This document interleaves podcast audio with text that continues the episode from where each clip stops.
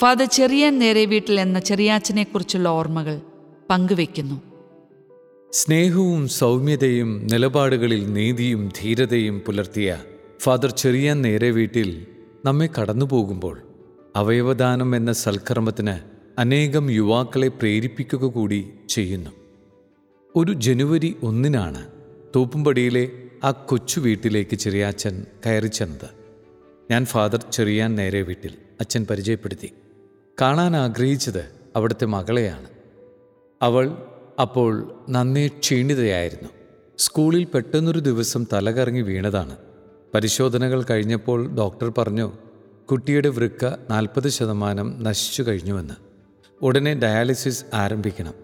എത്രയും വേഗം വൃക്ക മാറ്റിവെക്കണം. സാമ്പത്തിക ബുദ്ധിമുട്ടുകളുടെ നടുവിൽ അവളുടെ അച്ഛനും അമ്മയും പകച്ചു നിന്നു നിയോഗം. ദൈവവൃത്തിയുടെ പൊരുളറിഞ്ഞതുകൊണ്ടാവണം അവയവദാനത്തിലേക്കുള്ള തീരുമാനത്തിലേക്ക് ഫാദർ ചെറിയാൻ എത്തിയത്. അച്ഛൻ ഒരിക്കൽ പറഞ്ഞതുപോലെ ആടുകൾക്ക് വേണ്ടി ജീവൻ നൽകുന്ന ഇടയനാണെന്റെ പ്രചോദനം. പരിചയമുള്ള ഒരാളുടെ അമ്മയ്ക്ക് വൃക്ക ആവശ്യമുണ്ടെന്നറിഞ്ഞ് ചെറിയാച്ചൻ സമ്മതമറിയിച്ചു. പക്ഷേ അക്കൊല്ലം ക്രിസ്മസിന് രണ്ട് ദിവസം മുമ്പേ അമ്പത്തിരണ്ട് വയസ്സുള്ള ആ സ്ത്രീ മരണത്തിന് കീഴടങ്ങി. അവയവദാനത്തിനുള്ള സമ്മതം രൂപതയിൽ അറിയിച്ചിരുന്നതിനാൽ നിരവധി അന്വേഷണങ്ങൾ വന്നു. അങ്ങനെയാണ് തോപ്പുംപടിയിലെ പെൺകുട്ടിയുടെ കഥ അറിയുന്നത്. പ്ലസ് വണ്ണിൽ പഠിക്കുന്ന കുട്ടിയാണ്. അവൾ ജീവിതം തുടങ്ങുന്നതേയുള്ളൂ. പാവപ്പെട്ടവരാണ്. ചികിത്സയ്ക്കുള്ള ചെലവുകൾ പോലും ഇടവകയിൽ സുമനസ്സുകൾ സഹായിച്ചാണ് നടക്കുന്നത്. ഇതാണ് അച്ഛന്റെ നിയോഗമെന്ന് തോന്നി. ആ മകൾക്ക് അച്ഛൻ ജീവൻ പകുത്തു നൽകി. അവളിപ്പോൾ ഡിഗ്രി കഴിഞ്ഞു. സന്തോഷത്തോടുകൂടെ ഇരിക്കുന്നു.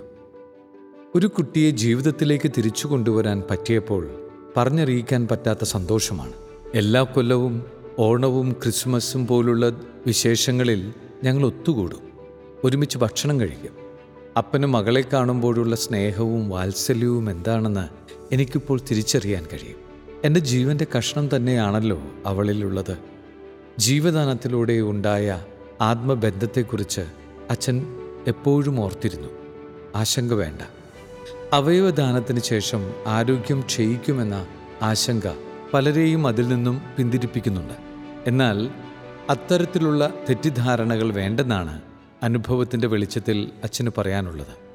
ആറു വർഷം മുമ്പാണ് ഞാൻ വൃക്കദാനം ചെയ്തത്. അന്നെനിക്ക് നാൽപ്പത്തിനാല് വയസ്സുണ്ട്. വൈദ്യശാസ്ത്ര രംഗത്ത് ധാരാളം സുഹൃത്തുക്കളുണ്ട്. അവർ എല്ലാ കാര്യങ്ങളും പറഞ്ഞു തന്നു. അതുകൊണ്ട് പേടി തോന്നേണ്ട കാര്യമുണ്ടായില്ല. എറണാകുളം മെഡിക്കൽ ട്രസ്റ്റ് ആശുപത്രിയിലായിരുന്നു ശസ്ത്രക്രിയ.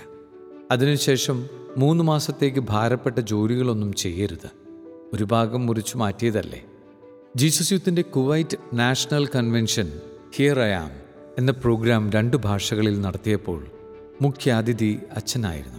അന്ന് അച്ഛൻ വിശുദ്ധ കുർബാന അർപ്പിക്കുകയും യുവജനങ്ങളുമായി സംവദിക്കുകയും ചെയ്തു.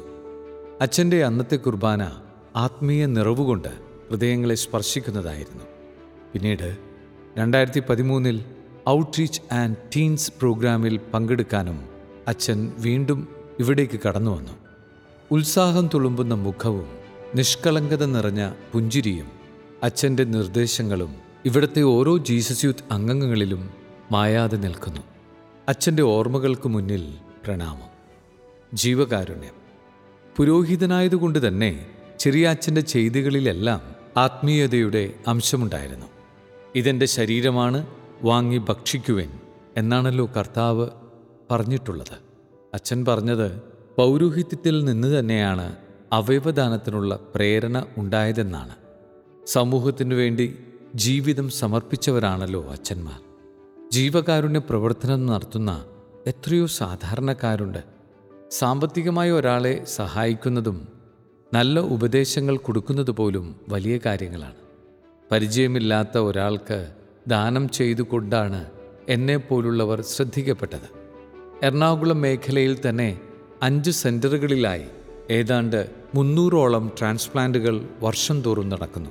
അതിനാൽ ഏറെ പേരും സ്വന്തക്കാർക്കായിരിക്കാം ദാനം ചെയ്യുന്നത്. അവയവദാനത്തെക്കുറിച്ചുള്ള തെറ്റിദ്ധാരണകൾ നീക്കാനായാൽ തീർച്ചയായും കൂടുതൽ പേർ സന്നദ്ധരാകും. വൈദികന് സ്വത്തും ബാങ്ക് ബാലൻസും ഒന്നും ആവശ്യമില്ലെന്നായിരുന്നു ചെറിയാച്ചന്റെ നിലപാട്. ഒന്നുമില്ലായ്മ നൽകുന്ന സ്വാതന്ത്ര്യമാണ് താൻ ആഗ്രഹിക്കുന്നതെന്ന് പറഞ്ഞിരുന്ന അദ്ദേഹം അത് ജീവിതം കൊണ്ട് സാക്ഷാത്കരിക്കാനുള്ള യത്നത്തിലായിരുന്നു. സ്വന്തം ജീവിതം കൊണ്ട് ക്രിസ്തുവിന് സാക്ഷ്യം പറഞ്ഞ വൈദികൻ എന്ന നിലയിലാകും എല്ലാവരുടെയും ചെറിയാച്ചൻ എന്ന ഫാദർ ചെറിയ നേരെ വീട്ടിലിനെ കാലം അടയാളപ്പെടുത്തുക.